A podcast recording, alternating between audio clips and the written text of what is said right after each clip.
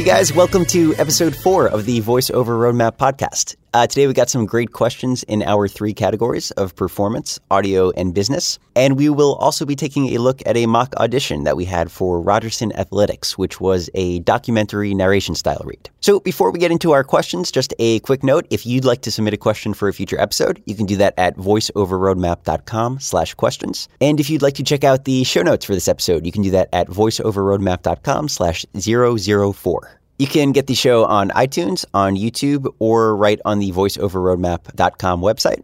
And you can subscribe on iTunes and YouTube to stay up to date with all the new episodes. So let's jump into our questions for today, starting with our performance question, which this week comes from Ross. And Ross asks, What are some tips or things to keep in mind for auditions or jobs that take place in person with the client in a studio?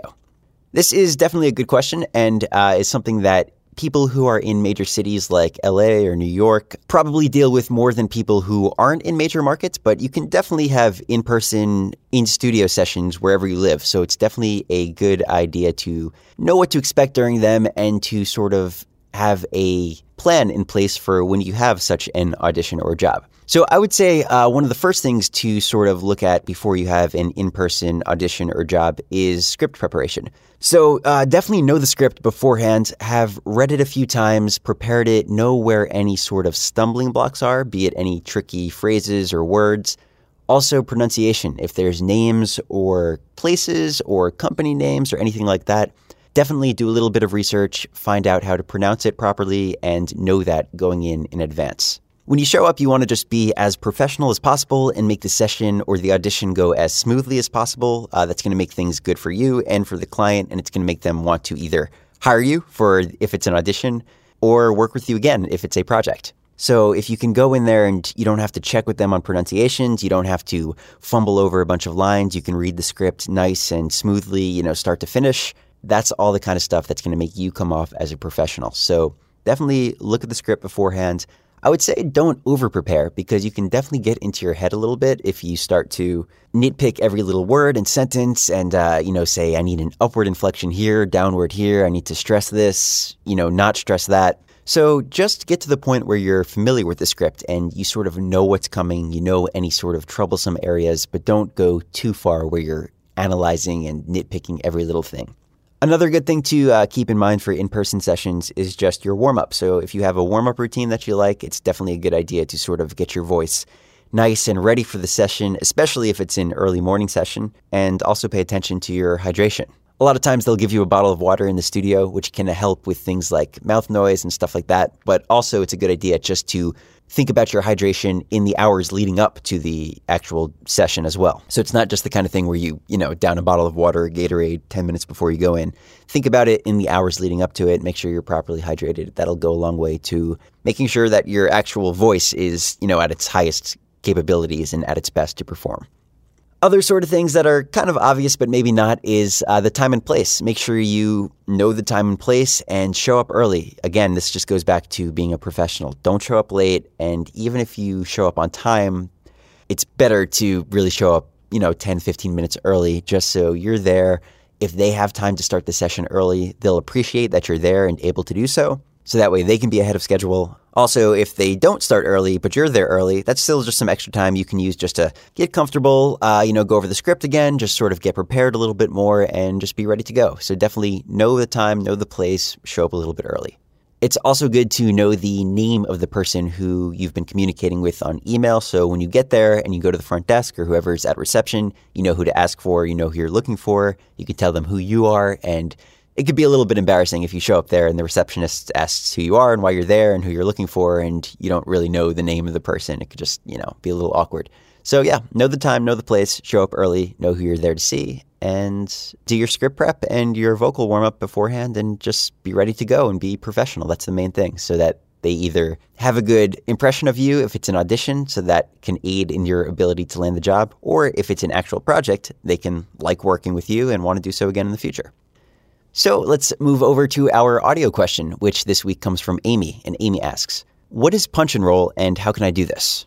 So, punch and roll is basically a recording technique and a way to fix errors.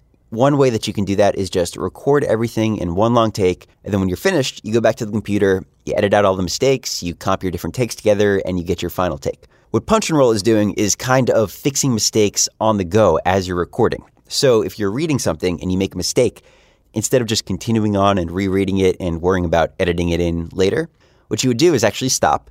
You would go back uh, five seconds, 10 seconds, whatever, and the engineer would actually play for you in your headphones your read that you just recorded. And what you would do as a talent is begin to read along with yourself. So you're listening to your take in the headphones and you're reading along with yourself. Now, when you get to the point where you made a mistake, you're going to just keep continuing reading and hopefully not make that mistake again and do a better job. And what the engineer is going to do is they're going to start recording at that moment or a second or so before it. So what happens is you have the past take and you have the part of it that's good.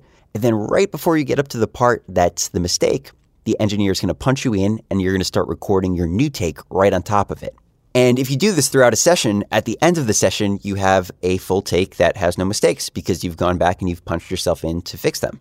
So it's not necessarily the kind of thing that I'd say you have to do on a commercial read or something short or quick like that. Um, it's just it could just be unnecessary. If you like doing it that way and it works for you, for sure you can do it. But I think it comes into play more on audiobooks and long form narration and stuff like that, where you're going to be reading for a long period of time and hopefully not making a ton of mistakes. But when you do, you kind of fix them right then and there and then keep on going.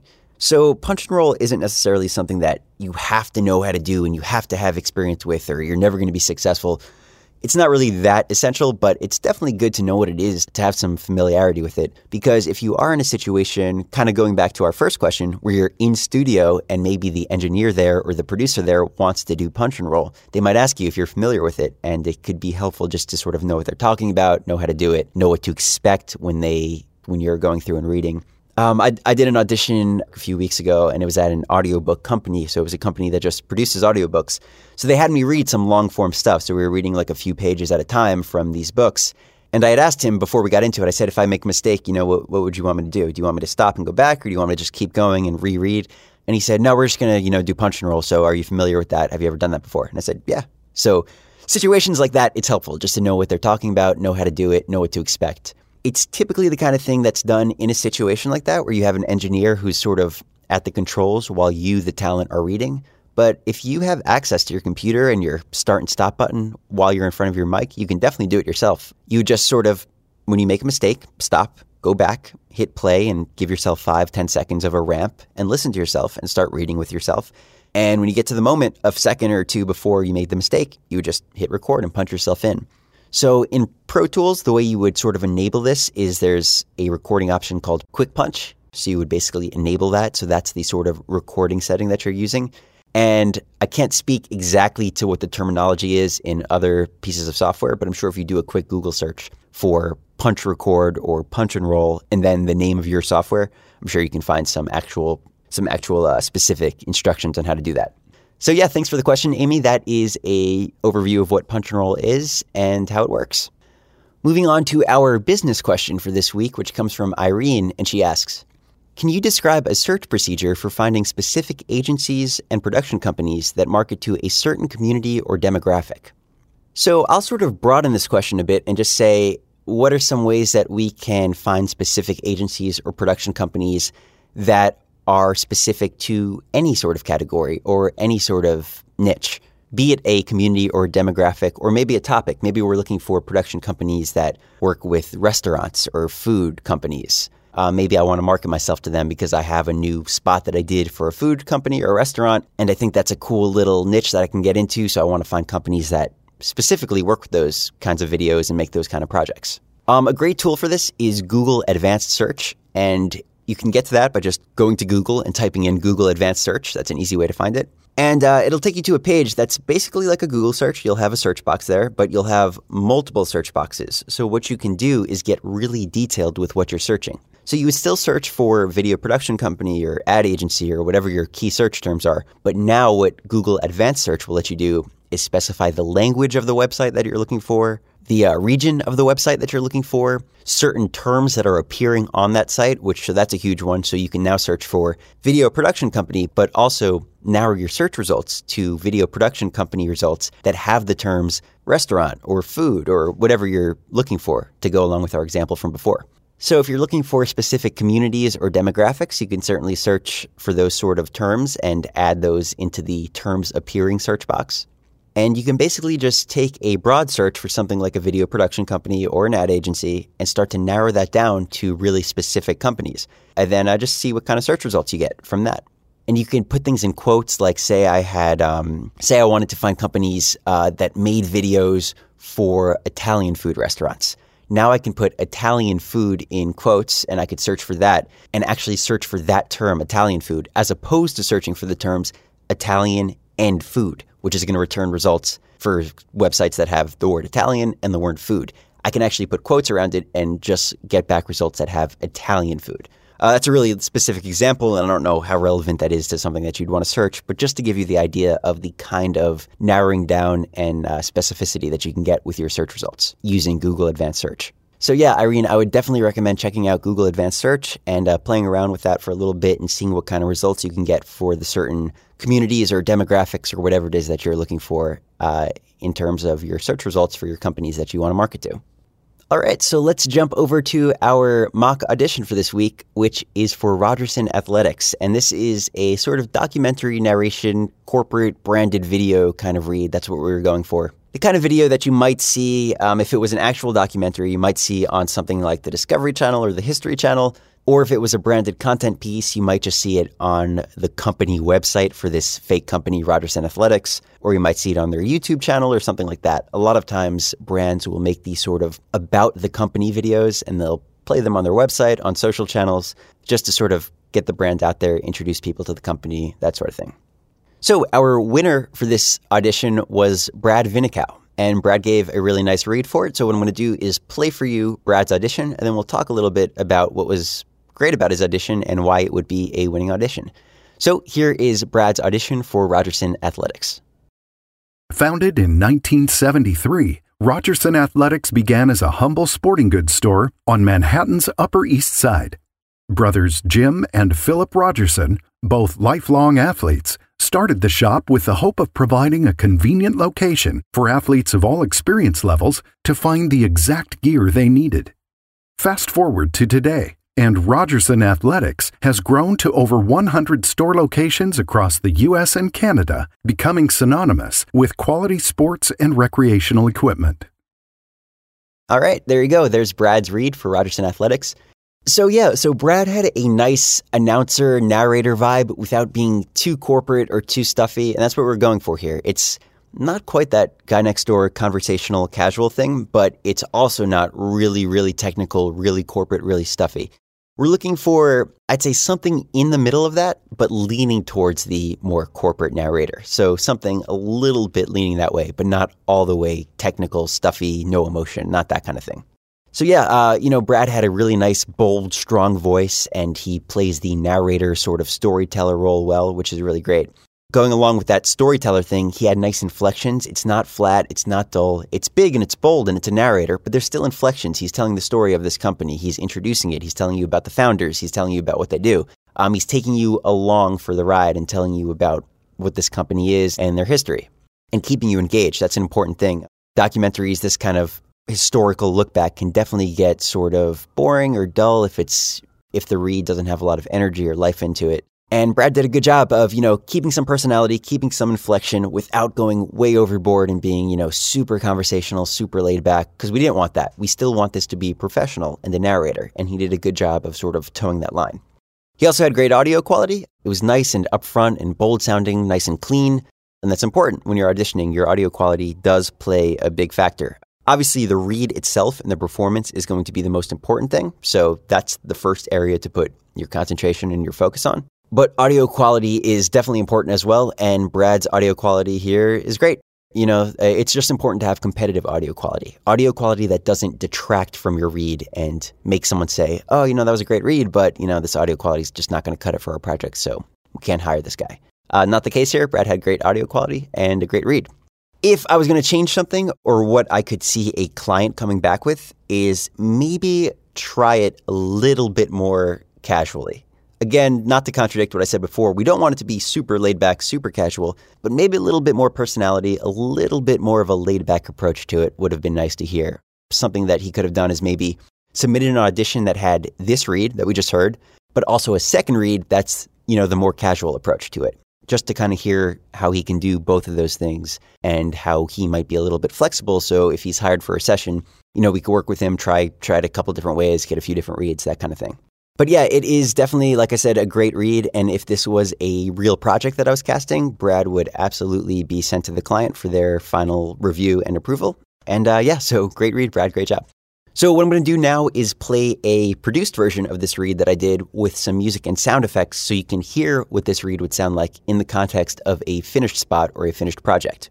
This is something I always recommend for your audition process. If you want to proof your audition, you can sort of play some music behind it, or just kind of find some music that has a vibe or feeling that will be similar to the final project.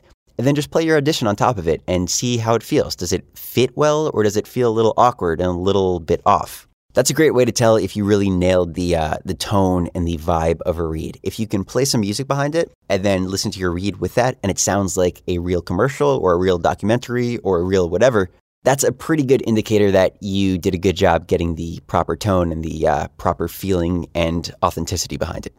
So, if you're somebody who submitted a read for the Rogerson Athletics audition, or if you just like to hear how your read would stack up against Brad's or in the context of a finished spot, you could actually download the music and sound effects bed that you're going to hear behind Brad's audition in a second on the show notes page, and you could put your own audition on top of it and hear how it stacks up. Or if you didn't submit an audition, the copy is there as well, so you can go ahead and record an audition and put it with the music and sound effects and just hear how it sounds. So you can get that at the show notes page, which is going to be at voiceoverroadmap.com slash 004. So let's take a listen to the produced version of Brad's Read. Founded in 1973, Rogerson Athletics began as a humble sporting goods store on Manhattan's Upper East Side. Brothers Jim and Philip Rogerson, both lifelong athletes, started the shop with the hope of providing a convenient location for athletes of all experience levels to find the exact gear they needed. Fast forward to today and Rogerson Athletics has grown to over 100 store locations across the U.S. and Canada, becoming synonymous with quality sports and recreational equipment. All right, there you go. So you can hear how the music and the sound effects and the voiceover, the style and the way that he read it, it meshes well together. It doesn't sound too upbeat or too laid back. And that's the kind of thing that you want to listen for when you're putting your own auditions on top of music. Hear how the energy and the style and, uh, you know, the personality in your read works with the kind of music that would be used in the spot.